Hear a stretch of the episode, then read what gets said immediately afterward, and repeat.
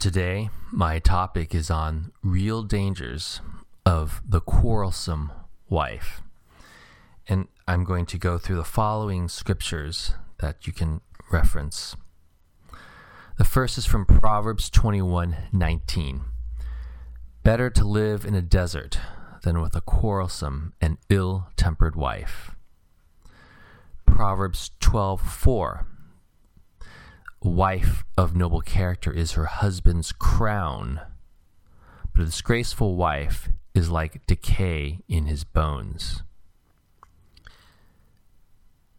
1 Peter 3 1 Wives, respect and obey your husband in the same way. Then the husbands who do not obey the word of God will want to know God. They will want to know God because their wives live good lives, even though they say nothing about God. And then Genesis 2:18. And the Lord God said, "It is not good that the man should be alone. I will help I will make him a helpmeet for him." And then the last verse, and we'll, we'll tie all these together, is from Deuteronomy 33 29. Blessed are you, Israel. Who is like you? A people saved by the Lord. He is your shield and helper slash helpmeet, and your glorious sword. Your enemies will cower before you, and you will tread on their heights. So, as we look upon this landscape of God's word to answer this question, what is the danger in a quarrelsome wife? And so, we're going to start with the first top. And, and many people maybe start from that Proverbs 21 19 about, oh, it's better to live in a desert. It's like dripping water. Um, there's a bunch of things within Proverbs. And I think often the first place we go is sort of a very superficial, yeah, of course, we don't want to have someone quarrelsome. Yeah, there's something not good about having quarrelsome. Yeah, that's just a given. But when we do that, it's sort of like acknowledging, but that's a convention. That is the way life is. It's perfectly acceptable. It's not ideal. It's sort of like a social faux pas. You know you're not supposed to ask certain inappropriate questions at a party. You know you're not supposed to burp or make other bodily sounds. And being quarrelsome is sort of seen in that vein. But I will argue that Scripture has a far deeper intent. And to ignore this is, is grave danger. And this is important for uh, men and for, for women. It's to discern within themselves this quarrelsome nature. And, and we can get a little bit into that. But for men, is to have discernment into not to go into this situation in a relationship if you can, obviously before you're married. And if you are and it is in this situation, it is worthy. It is worthy of deep discernment and discussion. Because let's take a look. It's it's not an inconvenience. He says the two opposites in Proverbs sets the two goals. The goal is to be the crown. This is something very noble and it's very achievable in the sense that um, it's it's it's about someone's character. It's not about a physical attribute. It's about the cultivation of one's character. But disgraceful, which is sort of behaving in ways that bring upon disgrace. And the quarrelsomeness leads to that. It can be ridicule. It can be in the form of humiliation, um, disrespect, and that creates decay in his bones. This this is not a social faux pas we are seeing death uh, within this. And I'll, and I'll get to why I believe this and why it needs to deserve great focus. So the converse, the converse is from First Peter and also the same as in Ephesians, wives, respect and obey your husband. Now, the same way is talking about there's a mutuality in terms of uh, obeying the word of Christ to bring the other one to Christ. But it is important to s- sort of note that that is if we had to pick what is the opposite, it will be respect. It is not to be a doormat. It is not to accept all opinions. It is not to state your opinions. It is not meaning to have no opinions. Respect is the opposite of being quarrelsome. By its very nature, when you are quarrelsome, you are not showing respect. But even further, if even deeper than this, the nature of the quarrelsome is opposition. It's opposition, right? When you're quarreling with someone, you're not quarreling with the person you agree with. You quarrel to oppose and, and to, to bring down in a way that lacks respect and brings shame and humiliation. That's a very different concept. So let, let's take a look at Genesis 2:18. And I think a lot of people are missing the essence of what this means. And they interpret I will make a helpmeet for him and then referring to him. And then people then take the the colloquial term of helpmeet or helper and use that in the context of the modern age. A helper is like a maid or a servant. And that fails to look at its use and context of um, Ezer Kedengo. And um, th- that, that, that term actually is used not just in reference to women, it's actually used in other contexts, particularly as related to God, as a helper. And so the same intent, the same word reference to being a helper or helpmeet is found in other places in the Bible, and, and I'll use one example which I think really illustrates it, is in Deuteronomy 33 29, where he says, He is your shield and helper and your glorious sword. And in this context, it is used for uh, Israel to seek God's help uh, against his enemies. There's a military context, there is a battle going on. And I believe when we it's it's not just one. There's there's multiple verses in which that context is there. And so if we understand that sort of as a uniformity, sort of a continuum, where the notion of the Ezer, the helpmeet, starts with woman and man, but extends back to God and and in the Israelites, that th- there is something more significant around the notion of a helpmeet. It really is almost literally a military um, uh, assistance. It's it's military support. It's it's it's sometimes used in the context of being a savior. So I would say the image has been misappropriated as that of a maid. And really, let's think about it. It's your shield, your helper, and your sword. So so I would say a a comparable image would be a shield and sword.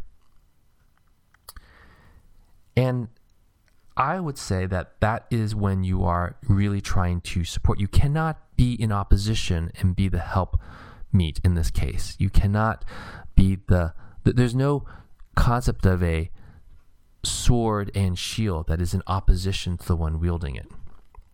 So if that's the case, if by not being a helpmeet is the result of being quarrelsome, Quarrelsome is then the same as depriving someone in battle of shield and sword. So I would say that that elevates and it is now consistent with the connotation that there is decay and there is something at stake.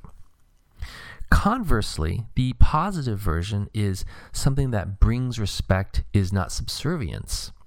It is there to help and to bring out the best of the man. Now you could say, well, the man respects the sword, and that's probably true. But the sword and shield respect the man in the sense that it doesn't move unless the man moves. And that's a very powerful and differing image. And I, and I would make the case then, oftentimes, the quarrelsomeness, the reason why it's so destructive, it is depriving man of a shield and sword in battle. And that's the image that I would say is the one to like take hold of if there's a quarrelsome spirit. This is what is happening. It is someone in battle with no shield and no sword. And that should be taken with some seriousness and some honor as opposed to, I don't want to do this. The moment it's, well, I don't want to do this, that this is grave danger. Imagine a shield and a sword in the middle of a battle. So, you know, I, I don't really feel like being kind of available as a sword. Maybe you you go out on your own, and um, good luck to you. Th- think think think through the implications of that. I would then say the converse can be true. One that is of great power. Imagine a a successful uh, warrior who has a shield and sword that fits perfectly, that's been built for weight and size and physiodynamics. And, and that really allows him to win. Now, is it doing what it's saying? Well, yeah. I mean, I, I would hope that the shield, when uh, the man says, "Hey, I need to block something. Let's go here," does it. Um, and and that's a form of sort of re- respect. It's following the, the guidance and the leadership of the man. The quarrelsome version would say, you know, yeah, you know, uh, I know you want me to block on your left, but why don't we just try on the right instead? Like, like think through that concept. It just, it doesn't, it doesn't really work. I want to then introduce a modern comparison based on some studies that I think I think will shed some light to this. So it's not just one sided, and that's about airline pilots. And if you see the marital union is the same as a pilot and the co pilot, I think this starts to make sense. So let's say the quarrelsome is my will over yours. I'm opposing you. So imagine you're the passenger on a plane and you see the pilot and co pilot fighting. The pilot saying, Well, I think we should go up. And the co pilot says, I want to go down. The pilot says, I think we need to slow down. And the co pilot says, I think we need to go faster. Like you're sitting this and watching this quarrelsome nature. You see him pulling the stick one way, and the co pilot yanks it the other way. You, you would not want to be on that flight. I mean, I, I wouldn't want to be on that flight. And if you were that pilot, you probably would not want to fly with that co-pilot again. Like that that just seems fraught, completely fraught.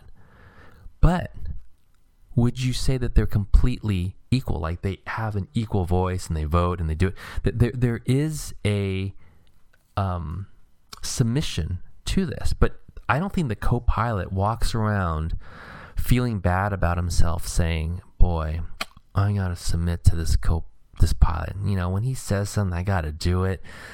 Man, that really sucks. Maybe I'm just to resist it. I'm just to tell him my piece of my mind. I, I don't think we would envision that. I, I don't know if the pilot or co pilot would ever see that that's acceptable. Yet, sort of modern secularism has sort of said that's what it should be, that there should be a opinion gets expressed and it has a complete equal ground and you have to do battle with it and maybe sometimes it's the co-pilot's decision and you have to run with it like it just there's something out of order with that but at no point would anybody on the plane say oh i, I don't really value that co-pilot. It, it's it's better if they weren't there at all. They, they, they just they might as well just be sort of a limp some whatever. Like like no one would do that either. That that wouldn't exist either. And so I, I, I really think that there is a concept that is unlocked when you talk about pilots and co-pilots. And, and so I think that is actually a very powerful concept between the two. When we start moving from submit to being, you know, something from a maid or a bondage movie or some torture scene or some, some something archaic and medieval and we start seeing it in maybe a pilot co-pilot that, that, that i believe starts to become a, a, little bit better. And then we start to shape. And then we can start to say well why can't women be the pilot and men be the co-pilot? And i think that that's a separate conversation one that we certainly could have. But hopefully at least at this grounding if we look at scripture it does appear to seem that scripture does want the man to be the pilot and the woman the co-pilot. Now there's a legitimate perhaps argument that says, well, scripture is wrong, or I don't read scripture that way, and that perhaps is a separate, whole separate dialogue uh, to address that. But for now, I believe that if we look at the dangers of a quarrelsome and liken it to two analogies, one of which is it is the the the the man in battle with no shield and no sword. That's the result of a quarrelsome wife. And the second comparison is the pilot and the co pilot, and the co pilot just completely being at odds with the pilot.